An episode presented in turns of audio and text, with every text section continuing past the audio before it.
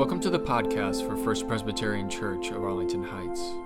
During the season of Lent, we're going to be doing a sermon series called Seven, where we are focusing on the seven deadly sins and the seven cardinal virtues. The goal of this sermon series is to help us focus on our journey with Jesus as he moves towards Holy Week. I hope you enjoy. Our first scripture comes to us from Luke chapter 18, verses 9 through 14. He also told this parable to some who trusted in themselves that they were righteous and regarded others with contempt. Two men went up to the temple to pray, one a Pharisee and the other a tax collector. The Pharisee, standing by himself, was praying thus God, I thank you that I am not like other people thieves, rogues, adulterers, or even this tax collector. I fast twice a week. I give a tenth of all my income. But the tax collector, standing far off, would not even look up to heaven, but was beating his breast and saying, God, be merciful to me, a sinner. I tell you, this man went down to his home justified rather than the other. For all who exalt themselves will be humbled, but all who humble themselves will be exalted. The word of the Lord. Our second scripture reading today comes from Matthew 21, verses 1 to 13. When they had come near Jerusalem, and had reached Bethphage at the Mount of Olives. Jesus sent two disciples, saying to them, Go into the village ahead of you, and immediately you will find a donkey tied and a colt with her. Untie them and bring them to me. If anyone says anything to you, just say this The Lord needs them, and he will send them immediately. This took place to fulfill what had been spoken through the prophet, saying, Tell the daughter of Zion, Look, your king is coming to you, humble and mounted on a donkey, and on a colt, the foal of a donkey. The disciples went and did as Jesus had directed them. They brought them the donkey and the colt, and put their cloaks on them, and he sat on them. A very large crowd spread their cloaks on the road, and others cut branches from trees. Those are the palms that you're holding, and spread them on the road. The crowds that went ahead of him and that followed were shouting, Hosanna to the Son of David! Blessed is the one who comes in the name of the Lord! Hosanna in the highest! When he entered Jerusalem, the whole city was in turmoil, asking, Who is this? The crowds were saying, This is the prophet Jesus from Nazareth in Galilee.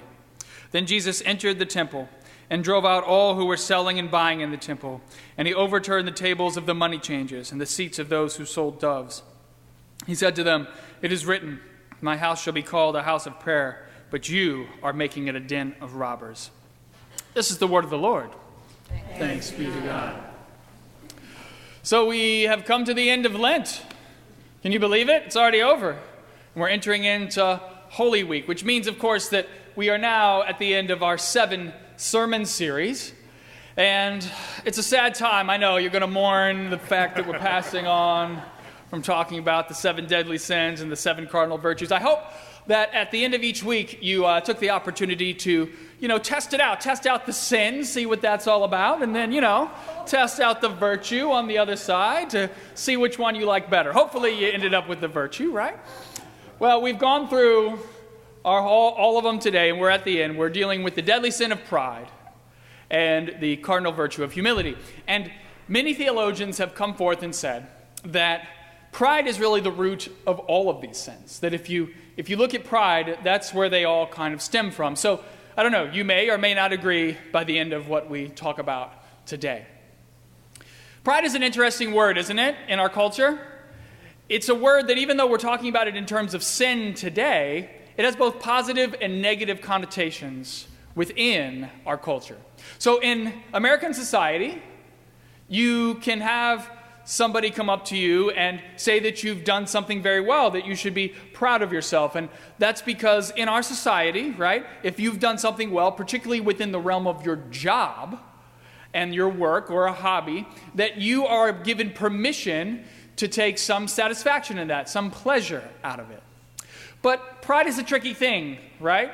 Because you're allowed to take pride in what you're doing up to a certain point, but if you take too much satisfaction and too much pleasure from what you've done, well, then you cross over and your pride has moved into the realm of vanity and egotism. So it's okay to take some pride in what you've done, but you always want to leave room to temper it with humility. It's interesting, isn't it, how pride, there's a very fine line between pride and humility. And isn't that really the case with a lot of these sins? That it's a very fine line between the sin and the virtue. And that's what I want to discuss today. I want to talk about where does the line exist between pride and humility? How can you be proud, in the most positive sense of the word, of the things that you've done without moving into arrogance? And how can you be prideful of the things that you've done in the best sense of the word while also maintaining a lot of modesty and humility? You know, every single culture, you go back thousands of years, all cultures have attempted to figure out and discern where that line exists. And they often do it through stories, whether they be fictional or non fictional stories, to describe what happens when pride causes a person's downfall. And perhaps my favorite story of all the ones that have been told throughout history when it comes to what can happen to you when you are prideful is the myth of Icarus. Have you all heard this myth before? I'm sure you have. I want to walk you through it because there's parts of it that you may be a little rusty on and may not remember. So, the Greek myth of Icarus actually begins on the island of Crete. The island of Crete was run at this time by a king named Minos. And King Minos, he had gathered together all the greatest minds of his day in order to be in his royal court, so he could call on them whenever he needed. And one of these people was a man named Daedalus. Daedalus, he was considered to be the greatest inventor of his time. And King Minos brought him into the kingdom so that he could be an architect for King Minos. Well, one day, King Minos, he approaches Daedalus and he says to him, Hey, we got a little bit of a problem on our hands. There's a minotaur, a creature which has half the body of a bull and half the body of a human, running around the island wreaking havoc. The minotaur was a very violent creature, it had a voracious appetite. And it had run through most of the food supply, and now it was focusing on eating young people. And so, King Minos says, We need to do something about this, and I have an idea. I want you to build a labyrinth for me that is so intricate that a person could get lost inside of it interminably. So Daedalus, he sets to work, and he does. He creates a labyrinth that's so complex that even Daedalus himself has trouble finding his way out. And then they lure the Minotaur into the labyrinth where it roams around trying to find its way out. And what King Minos does is he decides that he's going to take his enemies and put them on the inside of the labyrinth, where the Minotaur will then find them, and of course, they will meet their end. But King Minos, he was kind of a bad dude, not a great guy, and he gets paranoid that Daedalus is going to release the secret of how to get out of the labyrinth. So he ends up locking Daedalus and his son Icarus inside of a tower. Well, Daedalus, as you can imagine, was not super thrilled about being locked inside of a tower for the rest of his life. So he makes plans to escape. And as he's looking out his window, he sees birds flying around, and he realizes he's not going to be able to get off the island via land, going to sea. No, he's going to need to fly off of the island. And so he comes up with an invention. He's going to create a pair of wings for himself and his son, and these wings, they were made out of wax feathers. And when he had them all together, he tells his son, he says, Look, as we fly, don't fly too close to the ocean, for that will dampen the feathers, or too close to the sun, for that could melt the feathers. So they take off and they begin going, and before long, Crete's in the background. They're flying away. But of course, Icarus does not heed his father's advice, and being enamored with the freedom of flight, he flies higher and higher into the sky. And as he goes higher, unfortunately, the feathers begin to melt more and more until eventually there are no feathers left on his wings and he's flapping his arms without anything. And he then dives and plunges deep into the ocean where he drowns. That image of Icarus falling to his death, that's an image where we get the proverb, the pride before the fall, which of course is also in our Bible as well. That's a proverb that's there. We don't know exactly who came up with it first, but it was common in all cultures. Now, why I like this particular myth so much is because I think it tells us something quite profound about pride and what it can do to us. Now, what you may have noticed about this story is that Icarus isn't even really the focal point of it, right? I mean, who is the focal point? His father, right? Daedalus. He's the inventor. He's the one who comes up with all this stuff. Literally, Icarus, he's like riding on his father's coattails, or probably more accurately, his father's feathers in this case, right? so, when we tell this story, though, I said the, the myth of Icarus, you all knew exactly what I was talking about, right? But if I told you the myth of Daedalus, would you have been like, uh, okay, that sounds good, right? No, you wouldn't have remembered. Daedalus is the focal point of the story. We don't remember him. We remember Icarus. Why? Because he dies. Because he doesn't make it, right? And why does he die? Because he doesn't listen to his father's advice. Which was what, by the way? Not too high, not too low, right in the middle. He doesn't follow the advice because he wants to take a risk. And this is something very important. Pride is often connected with risks. Even though I know the story is mythical, let's let's just assume that it's real for a moment. What might have happened when they took off? So um, initially, you can imagine he was probably doing exactly what his father told him to do, right? He's riding right in the middle. But then what happens? He might catch a little bit, little updraft, and he goes up a little bit, and he looks and he's like, hold on a second. Feathers are still good. And so he decides, okay, I'm going to go up a little higher. And he checks. Things seem to be going okay. And then he thinks to himself, maybe my father was lying to me. Then he goes up a little bit higher and everything still seems to be okay. And then he thinks to himself, you know what?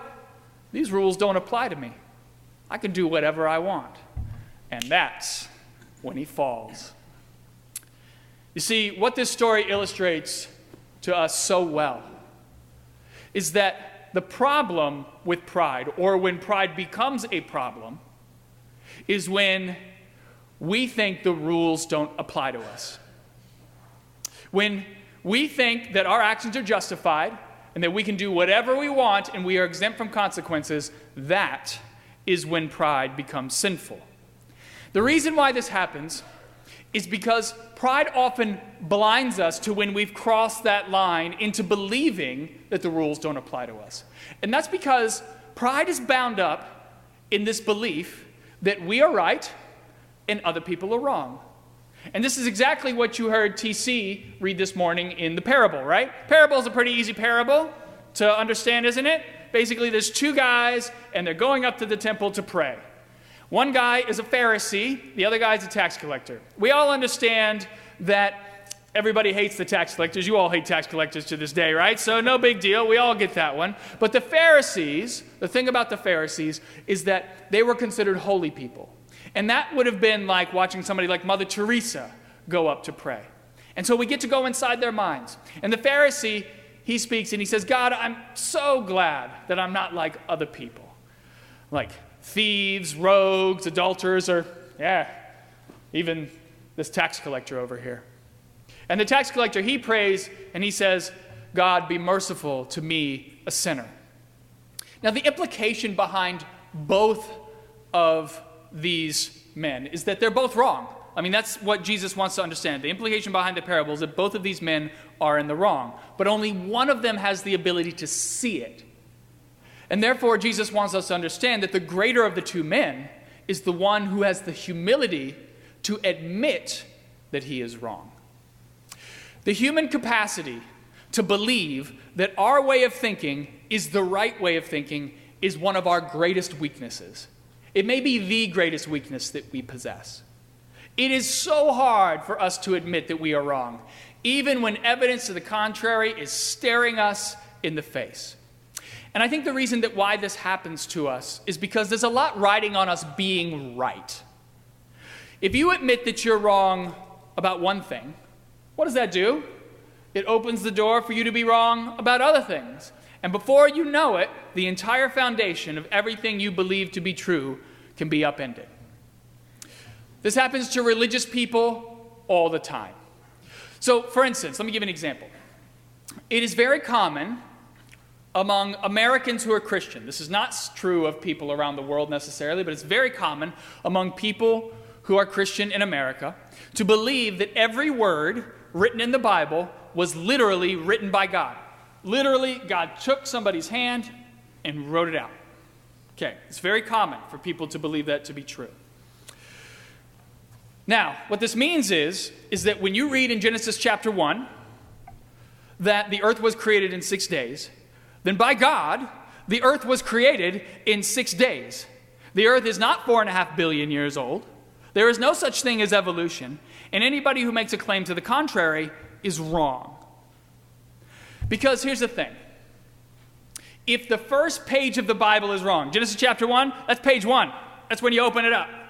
If page 1 is wrong, what does that say about the rest of the Bible? What does that say about Abraham? What does that say about Moses? Most importantly, what does that say about Jesus? You tip over that one domino, and the whole thing falls apart. So, what I want you to understand is that there are major consequences to having our world upended by admitting that we're wrong. When you admit that you're wrong, that can ripple out beyond you to other people in your life. So let me go back to the people who tend to believe that every word in the Bible is literally God wrote it with somebody's hand. So a lot of these Christians will often believe that the world is 6,000 years old. And that ultimately, because of this belief, they will homeschool their children. And this is nothing against anybody who homeschooled their children here, but these particular people, they will homeschool their children because they don't want their kids to necessarily be exposed to the science of biology. Because biology promotes an evolutionary worldview. Now, why don't they want that to happen? Well, they don't want that to happen because once they're exposed to that, what's that going to do to the kid? How's that going to impact the child? Well, in the first place, right? Think about it. They've been spending their whole lives teaching their kids that this is the way that you look at the world. They've taught their kids what? That the Bible is factually and historically true. Every word of it. Every word of it. And so when you are presented with a scientific worldview, you are being presented with an alternative that conflicts with that. So, what's going to happen to the child? Well, at the very minimum, the child is going to begin questioning the beliefs taught to them by their parents. It could lead to the idea that the child will eventually come to the conclusion that the parents are wrong and that the parents have been misleading them their entire lives. So, even though there is all of this evidence out there to suggest that the universe is billions of years old and that we evolved from lower primates, they do not want to expose their children to that because they want to hold on to their beliefs. Why? Because it's so much easier to cling to your beliefs than it is to deal with the consequences of possibly admitting that you might be wrong. And that is the sin of pride. Now, I use them as an example only because it's easy to understand. I'm not trying to say that these are bad people. Like, a lot of people who believe this are very good people. I'm using that because it's easy to understand, but the fact is, every single person in here, we suffer from the same type of thinking. No difference between us and them. We just do it in different places. All of us want to believe that our version of reality is the right version of reality. All of us want to believe that our way of thinking is the right way of thinking. And you know why? Because wherever you have invested your time, you want to believe that that investment is worthwhile.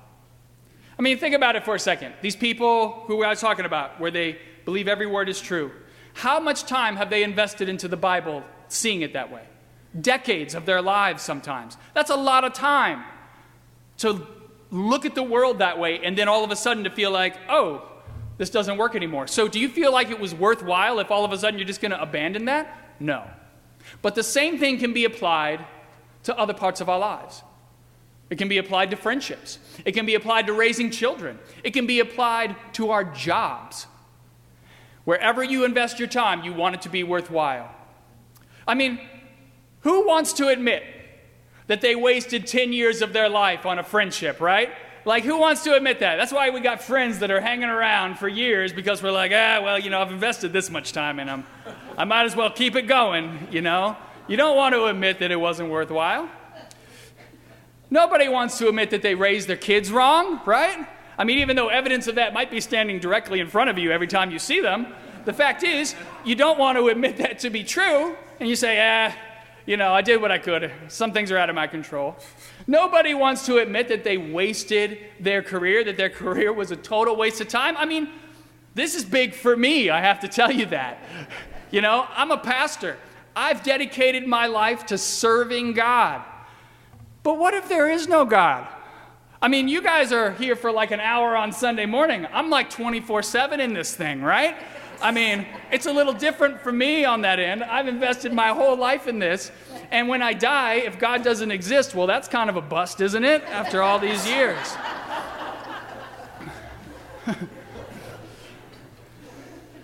so the fact is, do I want to do I want to admit that that's a possibility? Not really, you know?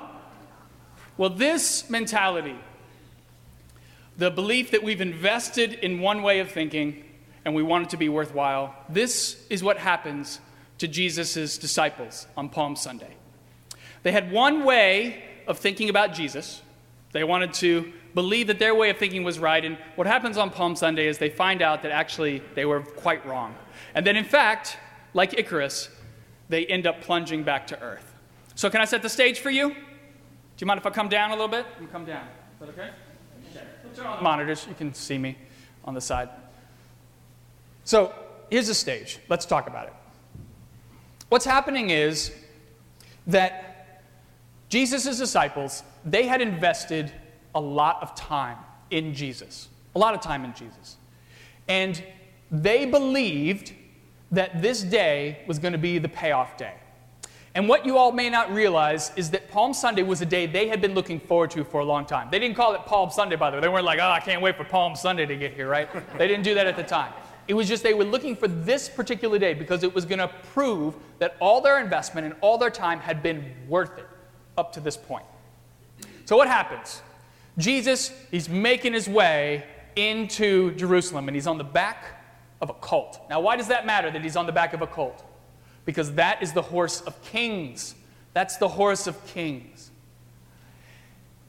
The disciples, they believed that Jesus was the Messiah, that he was going to be the new king of Israel. And today was the day that he was going to claim his throne. And at first, everything seemed to be going well.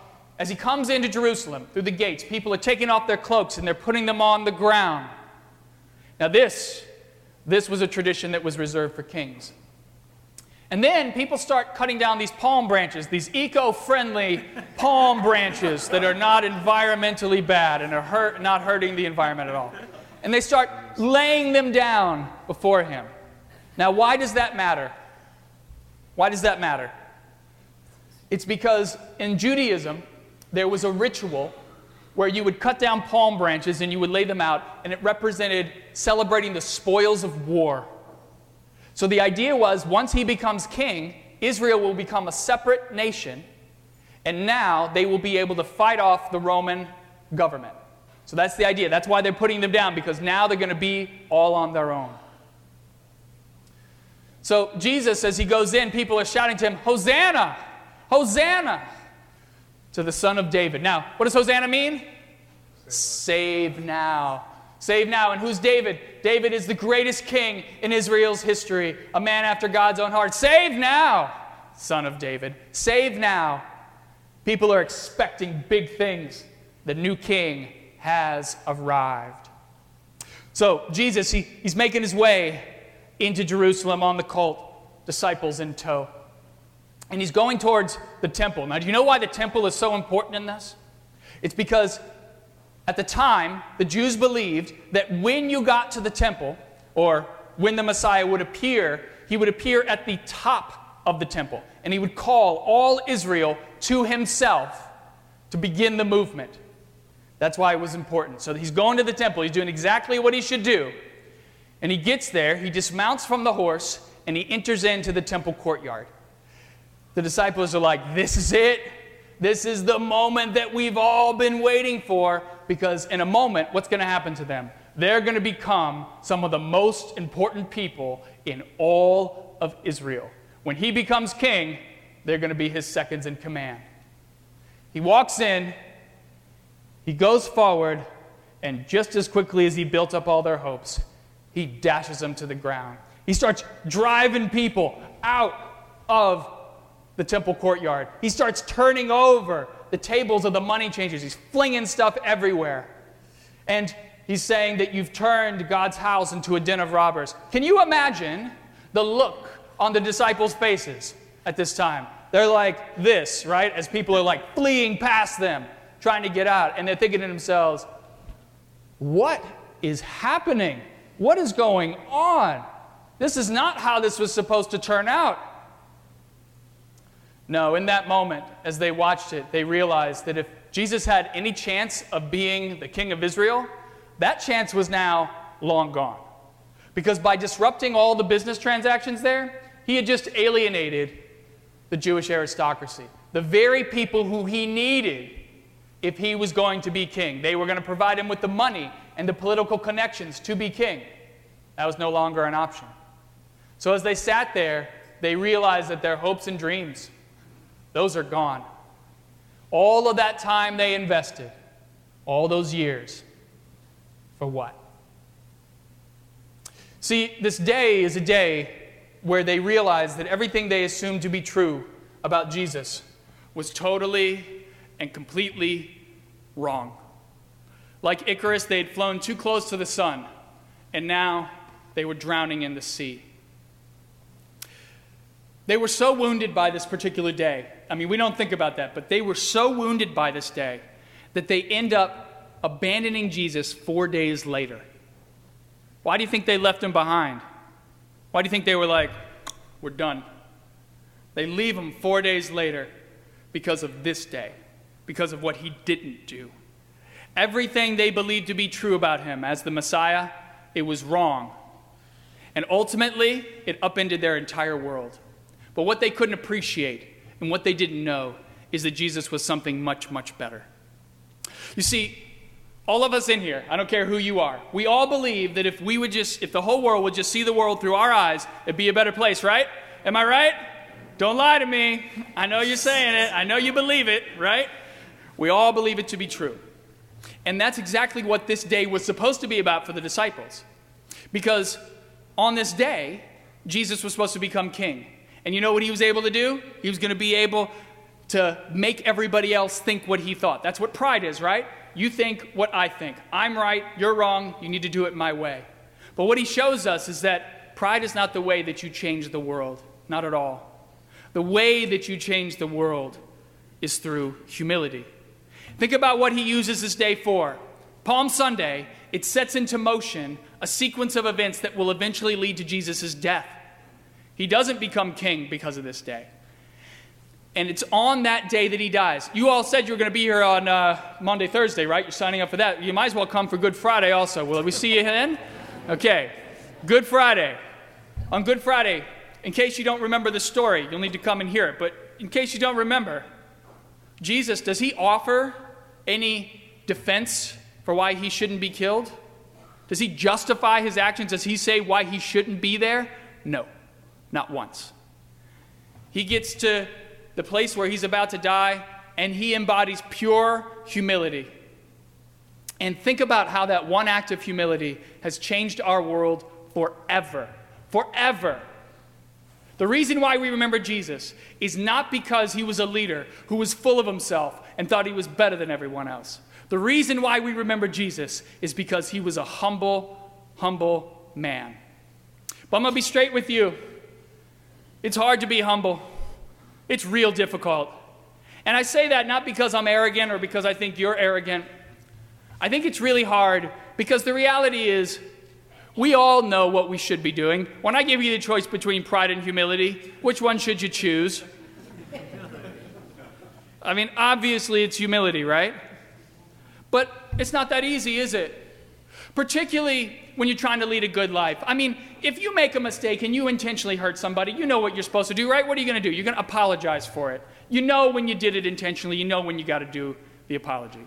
But it's different when you're trying to do the right things and then you hurt somebody. It's a lot harder in those circumstances to apologize and say you were wrong. Am I right about that? Now, here's how I have God help me through this.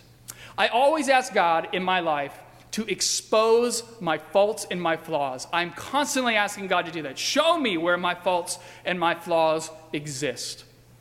And the way that God helps me see this is by grounding me in other people's realities. This is so key. God grounds me in other people's realities. So let me give you an example of this.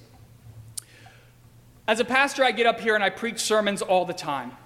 And sometimes the things that I say, they end up upsetting certain people. Now remember, this is a hypothetical question, it's never happened before. okay? Some of the things that I say, it ends up upsetting people. Now, when this happens, because I hope you all realize, like, my intention in being up here is to say things to make you think, to draw you closer to God. Like, my goal up here is not to make you upset. Like, that's not why I'm here. But when I do make someone upset and I hear about it, my first reaction is pride jumps up and it's like, hey, you didn't do anything wrong. You were doing the right thing. You were just trying to preach the word. You were just trying to do what you were supposed to do. So don't you dare apologize because you were in the right. Now that's where I have to take a step back and I have to ask myself, okay, what would Jesus do in this situation? And I try to enter into where he is on Palm Sunday. So I stop defending myself. I stop justifying my actions and say, okay, where did I go wrong here? And so I ask myself the question, and in order to do that, I have to get in and become grounded in your reality.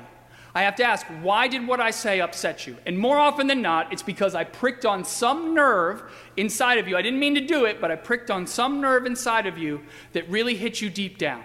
Now, when I hear about that, my response, because of the way I've been training myself, is to just straight up apologize because that's not what I'm here for. I'm not trying to make you mad, I'm not trying to make you upset. And to me, it's more important to preserve the relationship than to come back in an email and say, well, this is why I'm right and this is why you're wrong, right? Like, like that doesn't do any good. I'm going to tell you that I'm sorry. And I really am when I do that. And that's the humility. It's not just like a false thing of, oh, I'm just going to apologize because that's what I should do. I really mean it because it hurts me to know that I've hurt you. And I would never want to do that. Now, this is so important for you to hear from me today because I want you to understand that I know that this is one example from my life, but I know that you all deal with the same examples in your life all the time. And so, this idea of being grounded in somebody else's reality, it brings me back to the story of Icarus for just one moment. So, in the story of Icarus, when he's flying in the air, right, the whole idea of flying, what does that represent? In the story, that represents human progress, does it not? Okay, is it wrong to want to fly? Is it wrong to want to do well in your life? No, it's not at all. It is perfectly fine to want to do that. What is wrong is when you fly and you're never willing to come back down. If Icarus had just kept his sights on land, if he had remained grounded in his father's reality, not too high, not too low, right in the middle, then he wouldn't have succumbed to his own pride. And the reality is, we are all Icarus. There's not a single one of us in here who is not. We all fly too close to the sun. And in the end, I want you to know that it's a reality we all have to deal with. And so I want to leave you with this today. I've said a lot of things today. I want you to leave with this one thing. Can you do one thing for me this week? One thing. Sure. Okay. They can. Guess not you guys, huh? They're like, I got to see you on Friday, so I guess I'll try. Do this one thing for me. The next time you find yourself justifying your own behavior, the next time you're sitting there and saying, I'm right and you're wrong, take a step back.